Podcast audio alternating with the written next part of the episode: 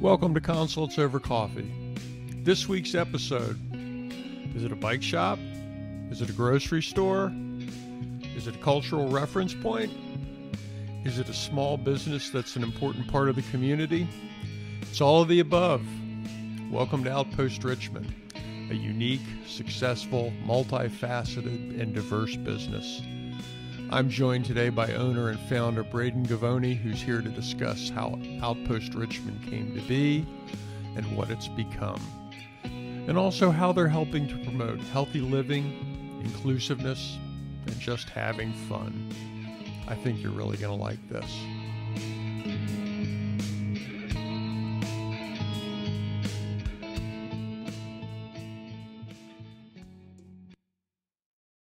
Well, welcome to another Consults Over Coffee. I'm Dr. Michael Jones, and I'm joined today by my friend Braden Gavoni, who is one of the owners and founders of Outpost Richmond, which is a local bike shop / bodega, I guess is probably the best way to describe it.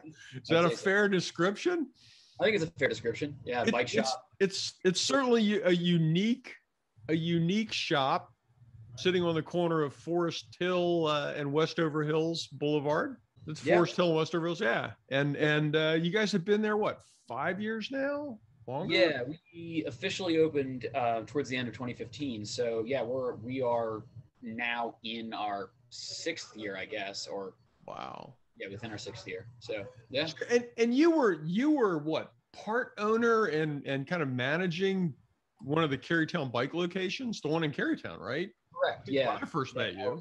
Yeah, started that with those guys in 2007 and then left in 2015. Yeah. So what was the impetus to start Outpost Richmond? Well, I mean, after leaving Carytown, I wasn't really sure I wanted to stay in the bike industry for a time. I still have a lot of ideas about what bike shops can be, like what a bike shop, what my personal vision of a shop was, like where things, didn't live up to my expectations or didn't align with what I was doing previous. And I decided, well, I want to give it another go, try a different approach, and reached out to a couple friends that I thought would have, a pretty similar philosophy towards doing it. And we decided to take another stab at it. So, your shop is clearly, the model that you have is clearly very different than a traditional bike shop. Yeah, I mean, I think it's in some ways. Yeah, in some way. Well, it's like bike shop plus, I guess. Yeah. Yeah, I mean, in certain ways, yeah. At face value, it's obviously very different because we have a lot more going on than just a bike shop. The bike shop that kind of underpins everything, though, I think in a lot of ways is very traditional. The first bike shop I worked at, I started back in 2001, was a shop called Rowlett that had been around for almost 100 years at that point. Oh yeah. And they had evolved from like the early 20th century model of like general store, hardware store, sporting goods, etc., that sold bikes, to over time most of the other things kind of falling by the wayside and kind of refocusing on bikes and I mean, towards the end, still canoes and some boat stuff. And it was very much, I think, or at least what I think of when I think of like a family bike shop. You had this shop that had multiple generations of customers, partially just because it had been around so long, but people that maybe got their bike there when they were a kid and then grew up and, maybe you're still riding, maybe you're not, and then have kids of their own, buy their own bikes. And it was very much that approach of selling bikes to a pretty broad range of riders. There was a racing component within that. Myself and some of the other people involved did, actively participated in bike racing and put on races. So we had a racing club. So there was this multifaceted like bike shop that was, I think at the time, still very much trying to be, this all things, all people approach and not really exclusionary. And where like So I've definitely looked back and kind of referenced that a lot when I was starting Outpost. That's looking at wanting to kind of continue with that trend of making something that is inclusive as possible. Yeah. You know, because there's a lot of different people that are going to get into cycling for a lot of different reasons. You know, now more so than ever. And we wanted to be, you know, be kind of a resource and a hub for all of that, not just for, you know, the more dedicated, you know, elements within, you know, cycling, be that like bike racers or just like your, you know, year round, like committed bike commuters.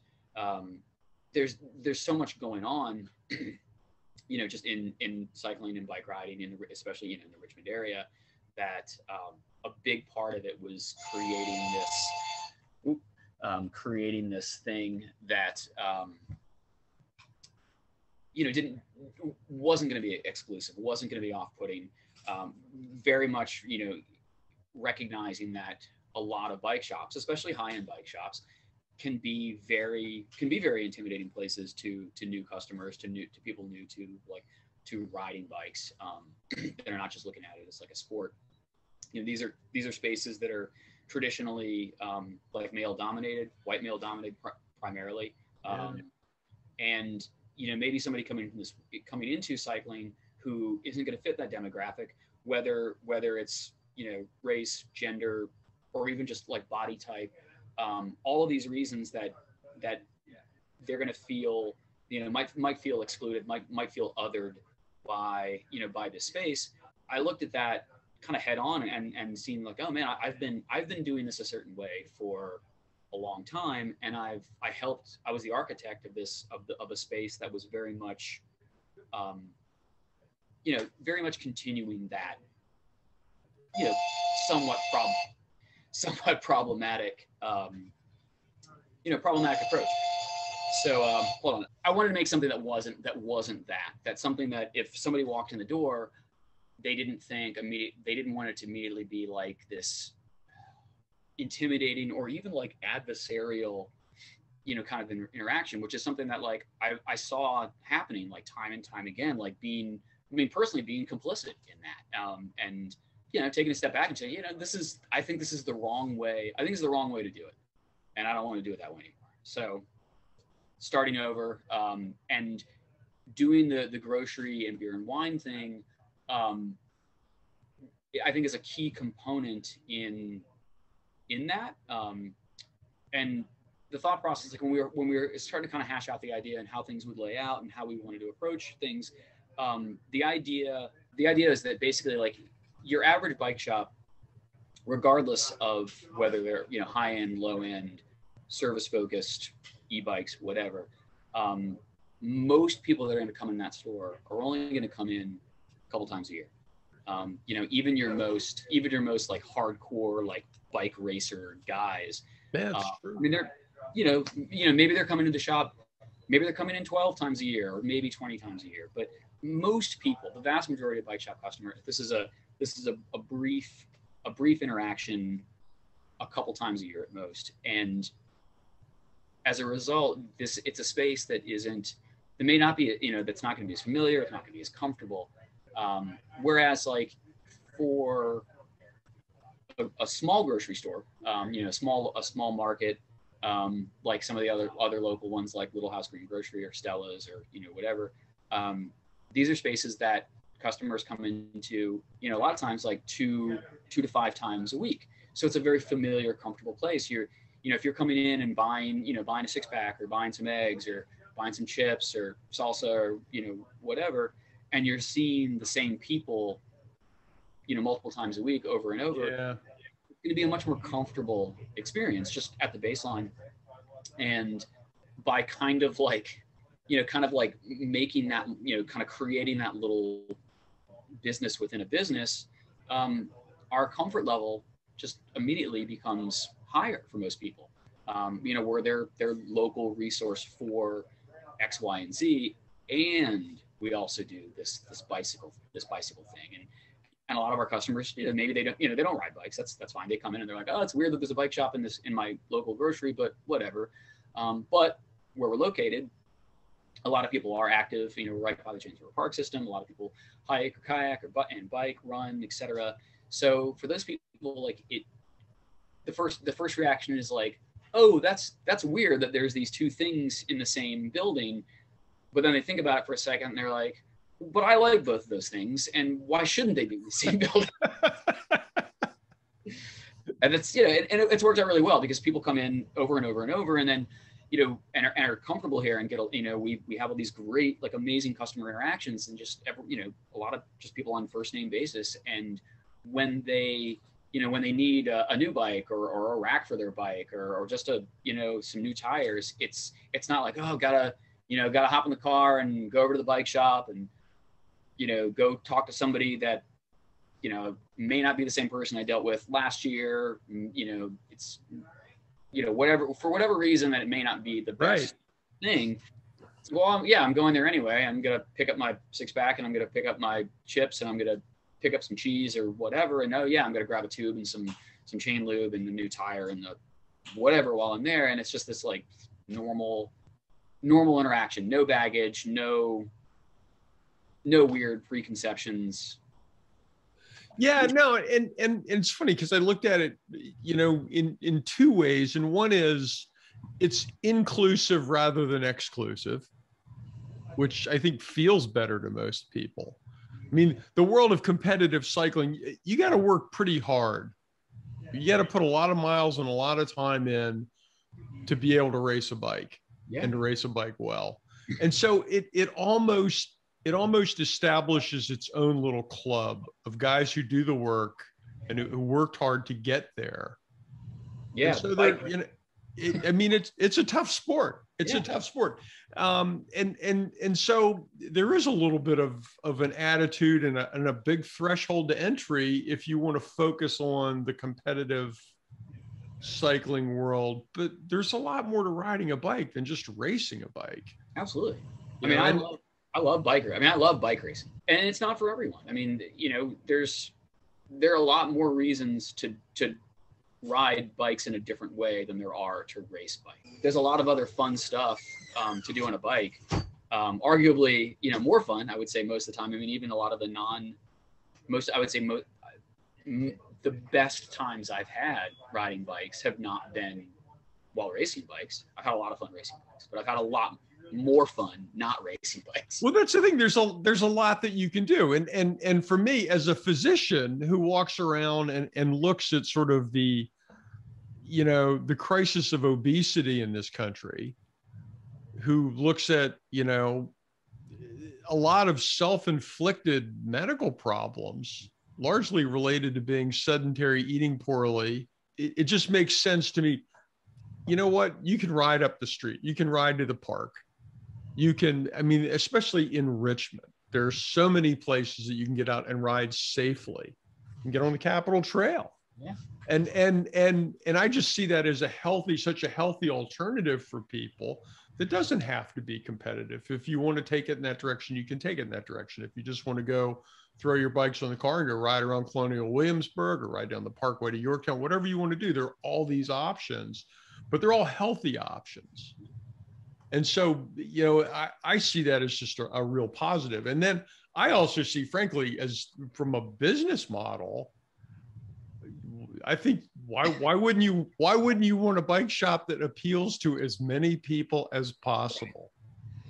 Yeah, I mean that's the plan, right? I mean, I look at it like I want to strip away, the competition. I want to strip away all of these preconceptions of like, oh, this is a green thing, this is a healthy thing, this is all these, because all of these things, like, they're all good. Yeah, it's like there's so many different people that can interact with a bicycle and get joy out of it, and there are all these different body types and all these different types of riders that I think even this idea of kind of getting tunnel vision as this is this healthy lifestyle. This is this thing that is about like improvement and, you know, and bettering yourself and bettering your body and bettering the planet. I think even that attitude is like, it has more to do with like, you're making it a cause rather than right. And thing. It's just it's a thing we should do, and it's a thing we should enjoy.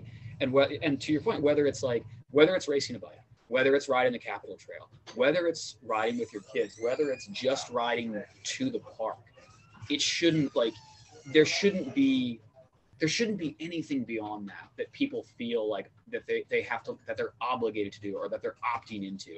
It's not like, oh, I ride bikes to be healthy. I ride bikes to save the planet. I ride bikes to be faster.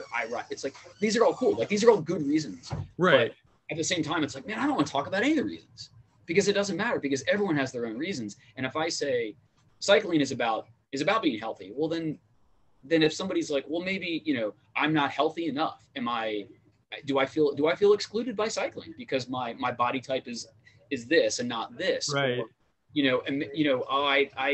I live my work or life where I am in life. Like, I can't ride a bike to work. It's not feasible for me. So am I, because I have to commute in a car? Like, does that, is somebody saying, oh, well, you're a bad person? You're a big jerk because you commute in a car.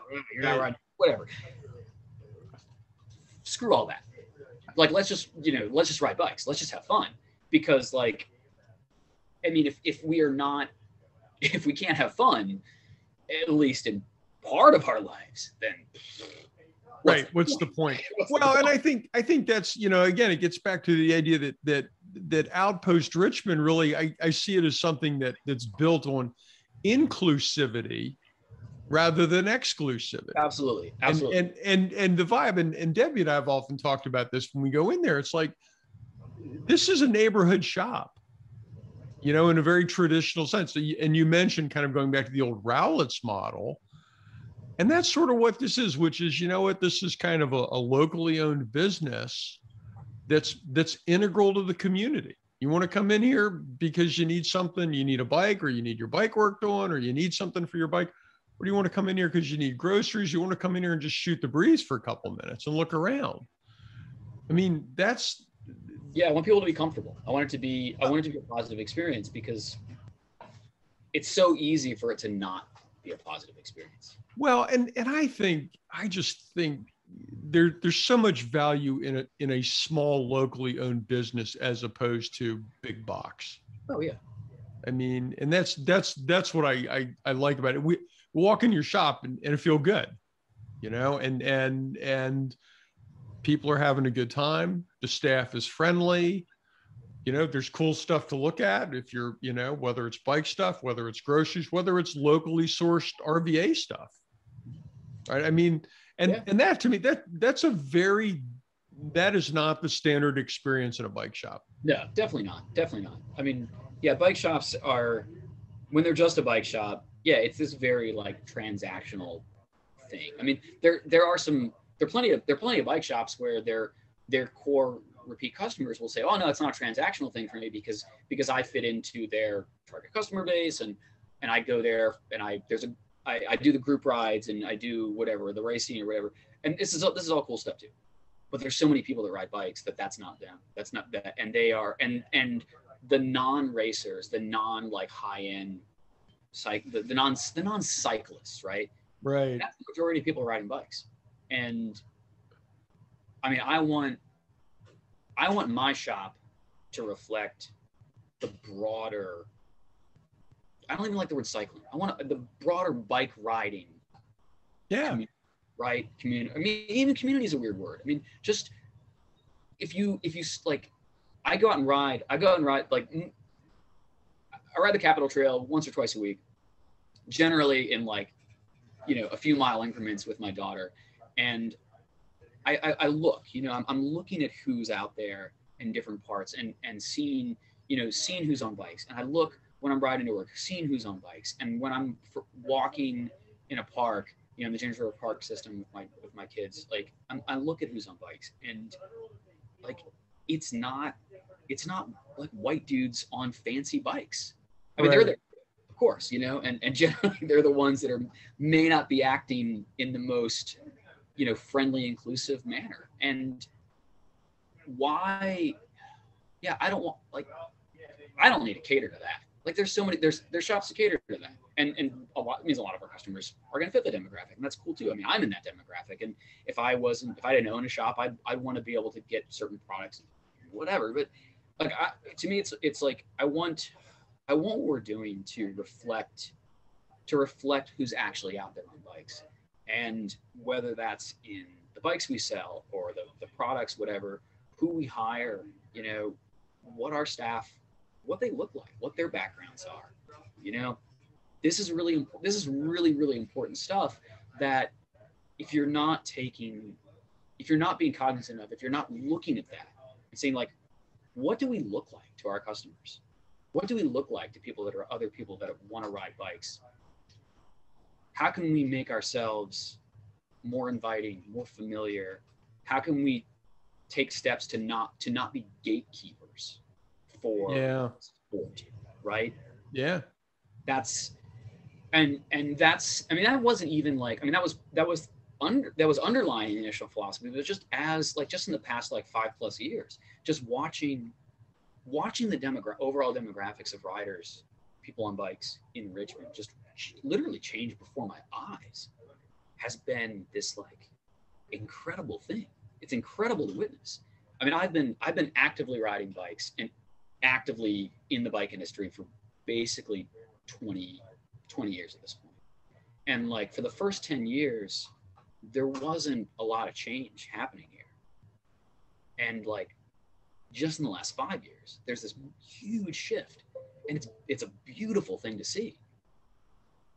It still has problems. I mean, there's still issues. I mean, I look at like, you know, even when we have bikes to sell, there's like, well, yeah, to be viable as a business, to survive, it to be financially viable, like we can't sell certain things, right? We can't sell below a certain price point. It's just it doesn't right, work. It doesn't work. Right? And even looking at that, I'm like, man, this sucks. You know, we get calls, somebody's like, oh, I'm looking for a bike, and you're like, eh, you know, okay, what do we do? Especially now when we have so much other stuff, when we kind of cut to the chase, we're like, well, what's your budget? What kind of ride do you want to do? And if somebody's like, well, yeah, I'm looking to spend like $300, I'm like, I can't do that. I don't have that. That's not viable for our model. And right. Well, and I think you guys have done a pretty admirable job of that. And again, I mean, it gets back to, not only does it seem like, at least from my vantage point, that it is a socially cool thing to do, you know, especially right now. God knows, man, there's enough divisiveness in this country right now. That frankly, anybody who's being inclusive, what a breath of fresh air that is, you know, and you guys are doing that. And, you know, I think that's great. And it's also a smart business model. You know, I mean, and I don't think certainly wasn't your motivation, but I mean, the fact is that, you know what, if you're going to open a business, you want as broad a customer base as you can have. Well, to a degree, I mean, there's definitely certain elements that, that I don't have any time for, I don't have any patience for. And I think like if you are trying to exclude people, you know, from you know, whatever, you know, I mean, not just riding bikes, just access to anything we all need, you know, to just being able to share space, you know, spaces safely, then I don't have time for you.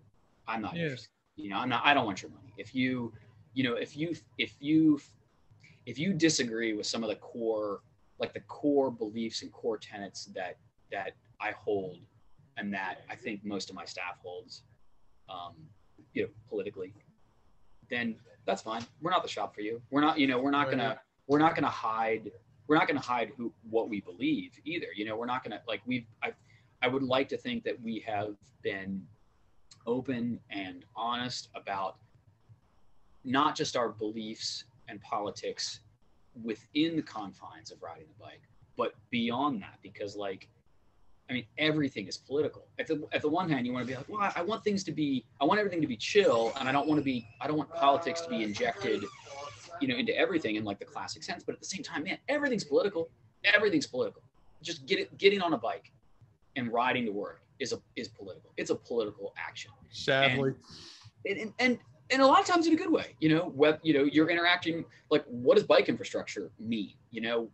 There's all these political implications to bike infrastructure, right? There's all these political implications to, just not driving a car, so we try, and I try and be honest. We try and be open with that, and if somebody's like, man, if that's not for them, if that's not for them, that's fine. Yeah. I don't have any time for some sexist,